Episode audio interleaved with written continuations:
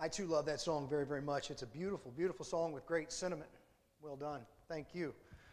You know, this morning we're going to be continuing a series of lessons that we've been working through now for some time. Very excited about, enjoyed very much, and, and um, have gotten good feedback from many of you about the impact that it's had helping you to think differently about things. And I got to tell you honestly that it's been really, really rich for Bishop and I, and as we've been studying together week by week to put together this series that we've entitled Made for This. Made for This. You were made for this last week and weeks prior. prior We've been talking about the different things that we can see within the context of this body, the church, the church universal, the church right here at Marysville, as we see that we are we were never intended to live solitary Christian lives.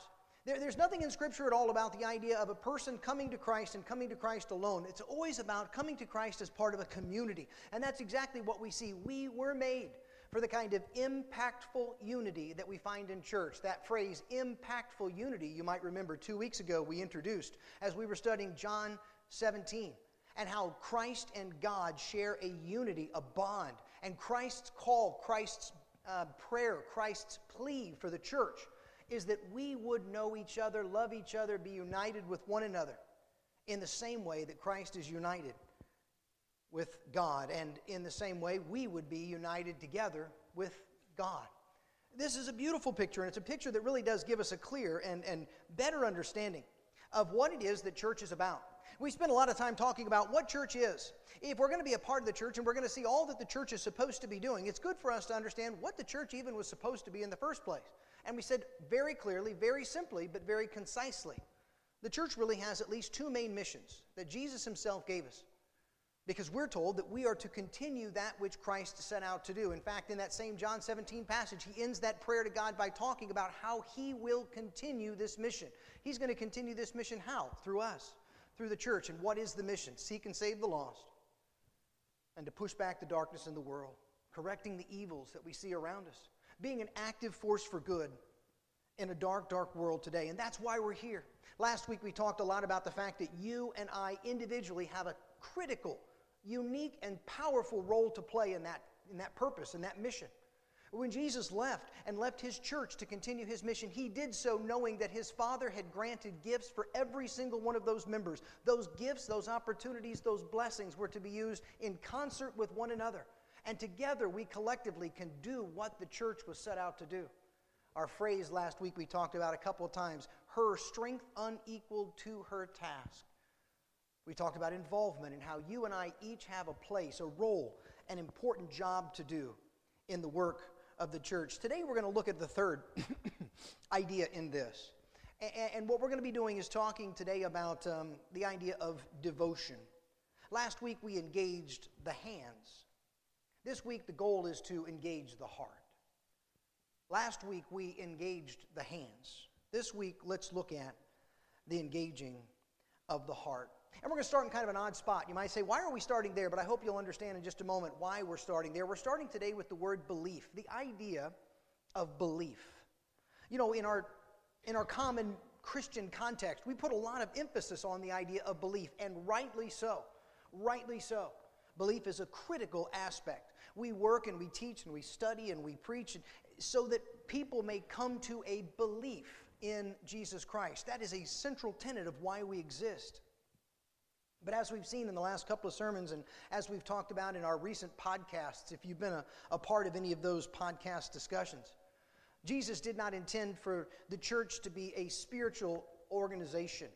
He, he didn't intend for, for you to get your social needs met at the country club and for you to get your service needs met in the Optimist Club and for you to get your, your uh, correcting the wrongs of society needs met in your political party and come to church so that you can have your spiritual needs met. That's not what we're talking about.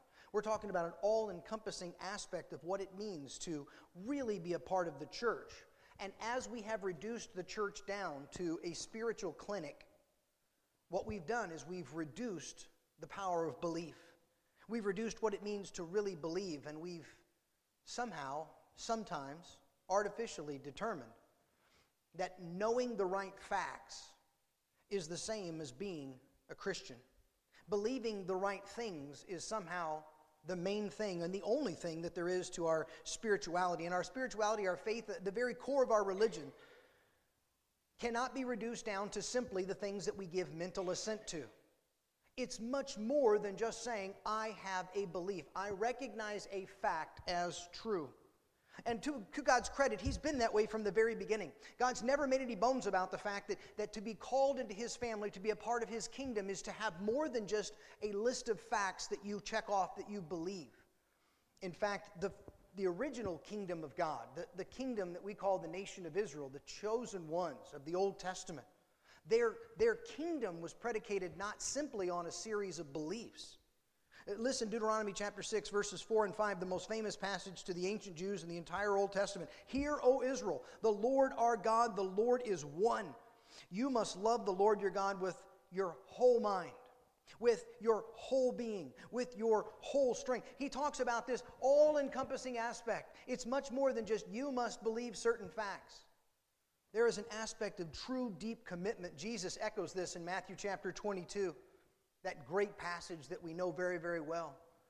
Jesus said, This is the greatest commandment. This is the most important thing. Love the Lord your God with all your heart, with all your soul, with all your mind. What's he saying? Yes, there's belief. There are facts that you need to give mental assent to and hold true. But you know what? Those have to be all encompassing. It's not simply something you know in your mind. It's, it's not simply intellectual acceptance of something, but it's a call to arms that really engages every aspect of what it means to be a person. Belief without devotion is not going to result in true dedication and true action in the kingdom of God. We can't be the people of God that we're called to be if we try to divorce belief from devotion. So, about this idea of belief, a couple of um, excerpts, small excerpts from a book that uh, Greg Boyd wrote called Present Perfect, that absolutely just, I think, speaks volumes to how we have, well, maligned the idea of belief sometimes in the modern church. Let me just quote from his book for a second. I've observed that we in the West, especially Christians, tend to attach great importance to what we believe. We treat beliefs as if they have some magical power, as though merely believing something makes it so. For instance, many assume that believing Jesus is Lord of their life magically makes him Lord of their life. This is undoubtedly why so many evangelical churches place such significance on getting people to believe in Jesus. And so much is made on the moment sinners raise their hand, go to an altar, profess their faith in God. This one time event, it is assumed, will make Jesus Lord of their life forever. Well, the reality is that one time event doesn't. There has to be so much more to that. That belief does not necessarily assume it to be true. Frankly, for me to say Jesus is Lord of my life is much different than me living every day in a demonstration that Jesus truly is Lord of my life. And that's the point that Boyd is trying to get to.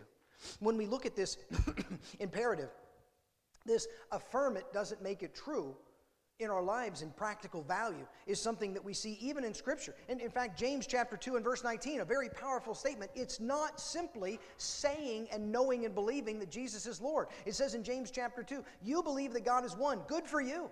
Even the demons believe that. You see, it has to be more than just a mental assent, a mental understanding, an intellectual acceptance that Jesus is Lord that has to come down and mean something to us. Passages like Romans chapter 10 and verse 9 use this same idea. Let's break this down for a second. It says, If you confess with your mouth Jesus is Lord, with belief in your heart that God raised him from the dead, you'll be saved.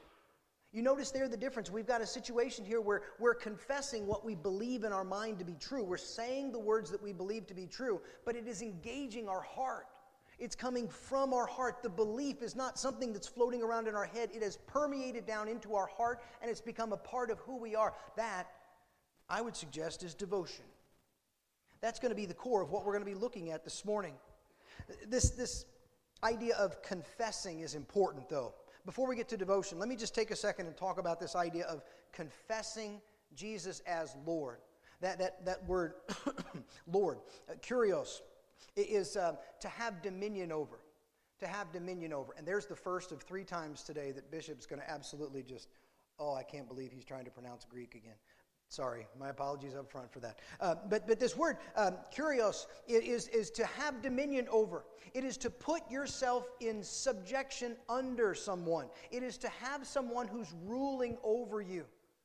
And when we say with our lips, when we confess the words, Jesus is Lord, we're saying we're inviting Christ to come and live over us and be in charge of us and to be in command of us. That is something that is crossing the bridge between just mental assent and moving into the depths of our heart and really becoming a devotion, a, a connection to our heart and soul. Devotion, that connection between head and heart, is what makes us servants of God. Again, one line from Boyd. The truth is, merely believing Jesus is Lord no more makes him Lord of my life than believing Kim Jong un is the leader of North Korea makes me his follower. Uh, slow down and listen to that. Just saying Jesus is my Lord makes him no more Lord of my life than believing J- Kim Jong un is leader of North Korea makes me his follower. For Kim Jong un to be my leader, I would need to submit my life to him. I would need to become a citizen of his country. I would need to put him in charge. So, too, for Jesus to be my Lord. For Jesus to be my Lord, I would need to submit my life to him. I would need to be a citizen of his country. I would need to put myself under his charge. So, when you take that and you think about how incredibly practical that is, it means that there's something that goes along with our mental assent, something that goes along with our belief. Because even the, de- the demons confess God is one. Even the demons say Jesus is Lord, but that doesn't make him the Lord of their lives. And my friends, I can say Jesus is Lord, but that doesn't mean that every day, every way, I'm living as if it's true. The second of the three words that I'm going to butcher today is proscaterio which I think now I just turned into Italian instead of Greek. Proscotero is a word that we translate devotion. This word translated devotion means literally to continually stand under or to continually stand alongside. This is a word that says, in every way, in every moment, I am continually putting myself under the uh, authority of, under the possession of, under the placement of, in submission to. When we talk about devotion to Jesus, we're talking about key, critical, deep level submission that says, You, Jesus, are responsible for my life. I am putting myself under your leadership. It's not simply acknowledging him as king, but it's living moment by moment, choice by choice, word by word, deed by deed, thought by thought, with an understanding that Jesus Christ sits on the throne of my heart. I've used this illustration many times, but I love this illustration. It's like each of us have this, this throne in our heart, and this throne is a one seater throne. And we say all the time, Jesus is Lord, Jesus is on the throne of my heart, Jesus is sitting there making all the decisions, but you and I go around every single day making all the decisions ourselves. It's almost like we impolitely walk up and tap him on the shoulder and say, Sir, you're in my seat. I'm ready to take over my life now. I'm ready to make these decisions. But we say Jesus is Lord of my life, and it takes much more than just a profession of, a confession of, a statement of Jesus is Lord of my life to be able to truly live a life that is subjected to Him moment by moment, day by day. Craig Groeschel addresses this in a book. It's, it's now like 20 years old. It's a super old book, but it's really good. We study the Bible, and I call a 20 year old book super old. Craig Groeschel writes a book called uh, Christian Atheist. In the beginning of this book, he outlines the purpose of this book and what made him write it. And he just writes it in a very personal way. I'm only going to read just a tiny little segment from it, but it's, it's really good. He starts this way Hi, my name is Craig, and I'm a Christian atheist. For as long as I can remember, I believed in God, but I haven't always lived like He really exists. Today, my Christian atheism isn't as large a problem for me as it once was, but I still struggle with it. Like a recovering alcoholic, careful to never take sobriety for granted. I have to learn to live life one day at a time. In this, he talks about how he goes through his childhood and he goes through his, his middle school years and his high school years and how he professed Jesus as Lord. He came from a Christian home. He came and grew up in a Christian society, in a Christian culture. He, he was surrounded by Christianity, but when it really came down to it, he said Jesus is Lord, but he made the decisions. He made the call. He was a, he was a well respected person. He was a leader in his youth group. He was somebody that all of his friends looked up to. He was considered to be the, you know, the, the, the great Christian among them. And he confesses, you know what? At the end of the day, I was making all my own decisions. He goes on to his more modern day reality when he's in his 20s and starting his own ministry for a church. He says this You might think it odd for a pastor to struggle with living like there is no God. However, in my corner of the world, Christian atheism is a fast spreading spiritual pandemic which can poison, sicken, and kill eternally. Yet, Christian atheism is extremely difficult to recognize, especially by those who are infected.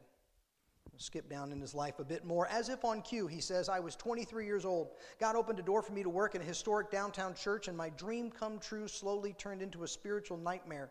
What started out as a good thing quickly became an obsession. My service was never enough, and my love for ministry burned hotter as my passion for Christ cooled. My mission became a job. Instead of studying God's word out of personal devotion, I studied only to preach. Instead of preaching messages to bring glory to God, I preached to grow my church. I promised hurting people I would pray for them, but I usually didn't follow through. By the age of 25, I was a full time pastor and a part time follower of Christ. I got to say, those are very convicting words.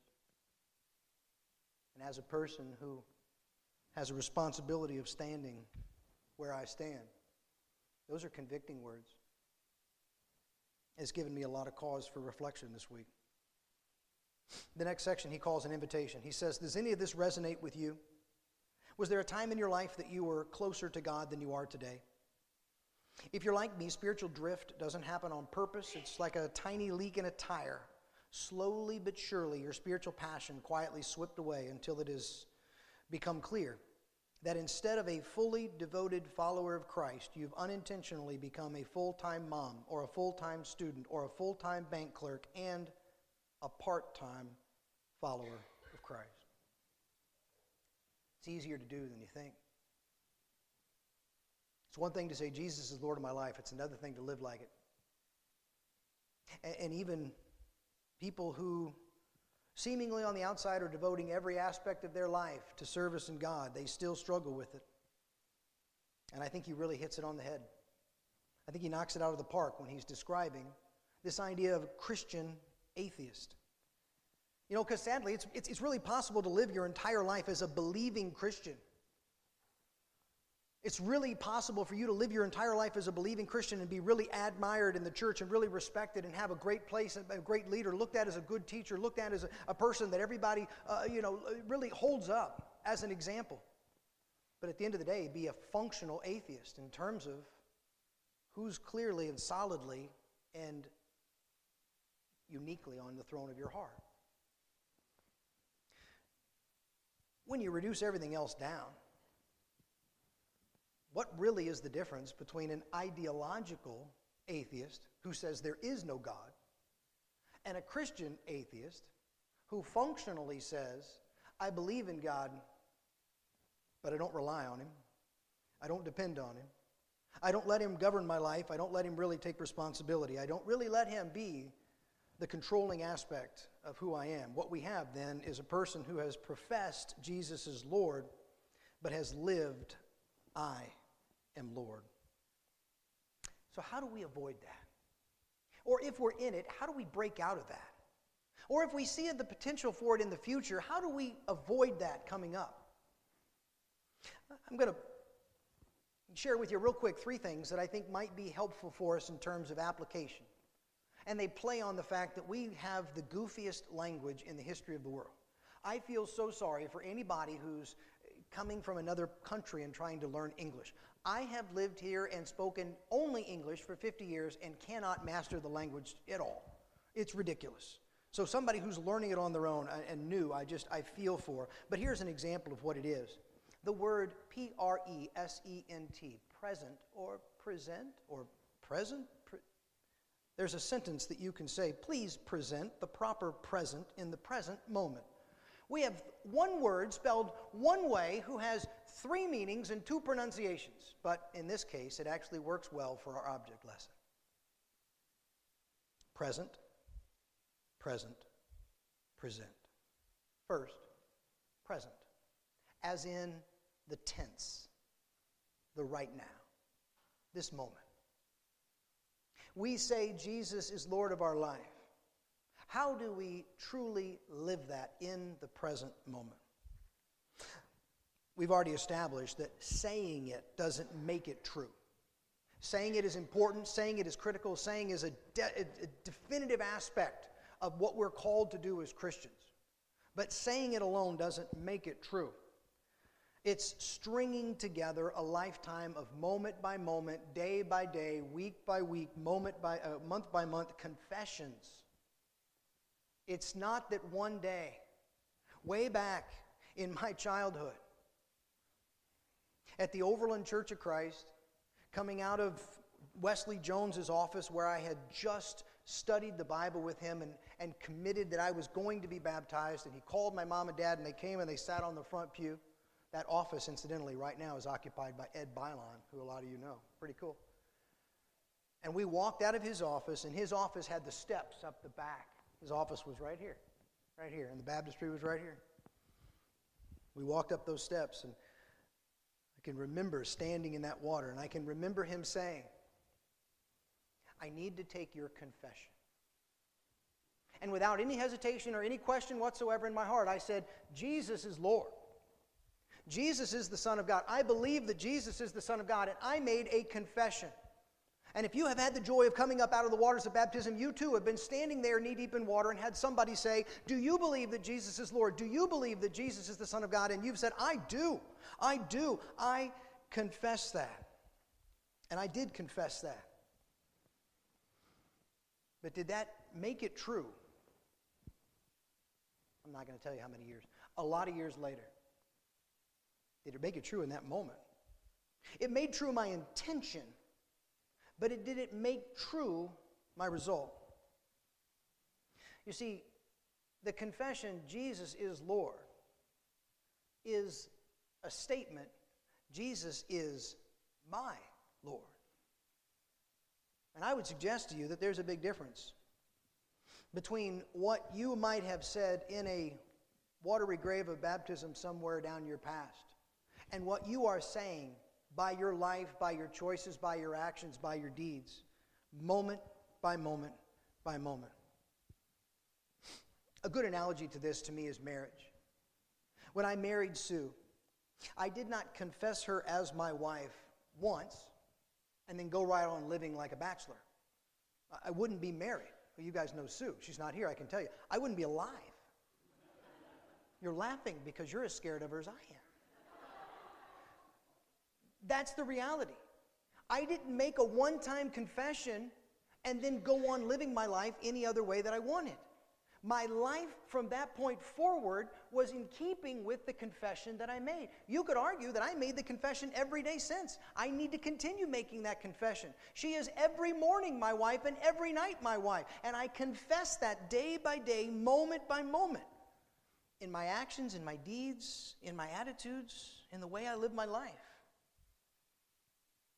You know, and that's exactly what Matthew 22 is all about.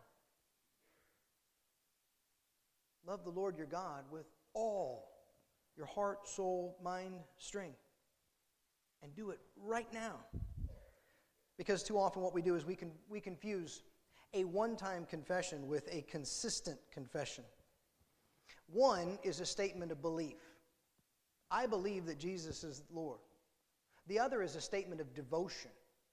Today, right now, in this moment, Jesus is my Lord. He's on the throne of my heart. He's the one that calls the shots. We struggle with a theoretical version of Christianity in the modern church, one that theoretically believes in all these things, but when it really comes down to making decisions and plotting the course of our life, we do it ourselves. Someone once said that the most dangerous and most difficult journey of the entire world is eight inches. The eight inches between your head and your heart for something that you believe to become something that you're devoted to. And that becomes something that's very difficult, I think, in our modern world today. It's a very present and dangerous risk that we fall into. That we believe God is king without living like God is our king right now. And so that atheist who doesn't believe in a God is really no worse off than those of us who don't live like there's one. A little uncomfortable thought exercise. There was a college campus a couple years ago that did a study with hundreds of students, and over the course of this study, what they went to, and they said to students, How has your life been changed because of your walk with Christ? How is your walk different today? How is your life different today than it was? And outside of church attendance, only 4% of the people surveyed could actually give some credible, definitive answer to how God is changing their life. And the question comes back if He's not changing your life, how can you say He's really Lord of your life? What changes is He making? And I don't know about you, but that's uncomfortable for me. Matthew chapter 7, Jesus says you're going to know them by their fruits. And you know the person who I have the hardest time judging fruit with, and the one I don't want to, is the guy who looks at me every morning in the mirror. And I have to ask myself the hard question. If I'm really living my life with Jesus as my Lord, day by day, moment by moment, what's different today than it was last month? By your fruits. You're going to know that guy in the mirror. And I would suggest that devotion is that moment by moment affirmation that Jesus is the king of our life right now, right here. Number two, the gift, the present. We talk a lot about presents right now this time of year. In fact, late last night, my wife was sitting in our bedroom wrapping presents and uh, making a huge stack of them, which we threw a blanket over, and we're just hoping that somehow the kids don't particularly notice that there's this massive blanket in the corner of our room. What do we do with that? What do we present to God? What do we give to God? Micah, the ancient prophet, wrestled with this in Micah chapter 6. With what should I enter the Lord's presence? With what should I bow before the sovereign God? Should I enter his presence with burnt offerings, with year old calves? Will the Lord accept a thousand rams or 10,000 streams of olive oil? Should I give him my firstborn child as payment for my rebellion, my offspring, my own flesh, my own blood for my sin? He has told you, O man, what is good and what the Lord really wants from you. What's the present? What's, what's the present that he wants us to give him? He says this He wants you to carry out justice, to love faithfulness, and to live obediently before your God. You know, from the very beginning of time, we have been in the business of giving gifts to our kings. We have. That's what we've always done. Now it takes the form of taxation and it's not nearly as much fun as it once was. But the, but the reality was, we've always been giving gifts to our kings. We want to respect them, we want to show honor to them, we want them to be pleased with us. What do we give to God? What, what, what do we give to God? What we give to God is our devotion, that is our present. I give Him myself. I confess that He's Lord of my life, and then I live like it. I confess that He's the one making the making the decisions, and, and, and I live like it. I give him myself. In the same way that I do in my marriage, I don't spend money without talking to Sue. I don't make plans without talking to Sue. I don't put things on my calendar without talking to Sue. I don't, I don't make up obligations without talking to Sue. But in my everyday life, how much do I do without ever talking to God? I say He's the Lord of my life. I say He's the one that gets to make the decisions, but I don't talk to Him about my finances and my plans and my decisions and my course of action and the things I do.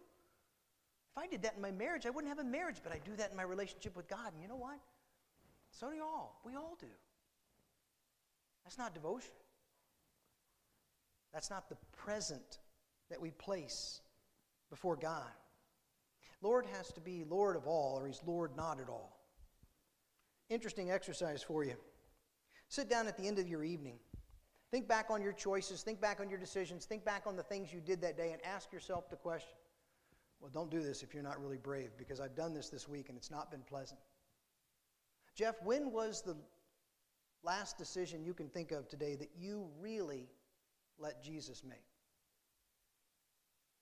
What did you do today, Jeff, that you can look back on and say, before you made a decision, you stopped and you thought, what would Jesus have me do right now? What's the last decision I made that I stopped and I said, you know what? If Jesus is really the Lord of my life, then Jesus needs to be part of my decision. He needs to be my decision making process, and I'm going to run this past Him. I do it all the time with my wife and my family. How oftentimes do I say Jesus is Lord? Up until the point that there's a decision to be made. In which case I jump right in that throne. The last one, and I'll go quick. Present. What do we present to the world. Think about the last great movie you watched, the last great book you read, the last great meal you had at some new restaurant. And you couldn't wait to tell everybody about it. You were so excited about it. You were like, I got, I'm going to put this on Twitter and I'm going to put this out on Facebook. I'm going to call people up. And here's what I would suggest it wasn't because of a group of facts. You didn't go to that restaurant and come back and say, you know, uh, here's my recommendation. There's a restaurant at 517 West Stony Road, and, uh, and it has a 32 page menu with 36 seats in one side. You didn't name all these facts. You said, oh my goodness, this dish was amazing. Why? Because it connected with you fully. You were emotionally involved. You were, you were dynamically invested in that book or that movie or that food or whatever it was. And because of that, you were excited to share it with people. You wanted to let people know about it. You wanted to know this was great. I experienced something great, and I want you to experience something great. If we're in a constant relationship with Jesus Christ, isn't that the same kind of motivation we should have? In Acts chapter 4, the apostles say, We could not help but tell you the gospel. We couldn't help ourselves. If, even if we didn't want to, we couldn't help it. It just bubbles up out of us. We can't help but tell you about how wonderful this is. Paul wrote to the, the church at Thessalonica his first letter. He talks about the joy with which he proclaimed the good news. You know, when a belief makes that journey of eight inches from something that we know to be true to something that we are deeply devoted to, we're going to find that we want everybody to know about it. Because it means so much to us, we can't even help ourselves. That's really it. Ours is a Christianity that starts at belief and holds it in high esteem. But we recognize that belief is the means by which we come into a relationship with Jesus Christ. Belief is the means by which we place Him solely consistently and constantly on the throne of our heart. And my friends, you were made for this. We were made for this. We were made for a fully formed, grown up, powerful, unified, world changing relationship with Jesus Christ.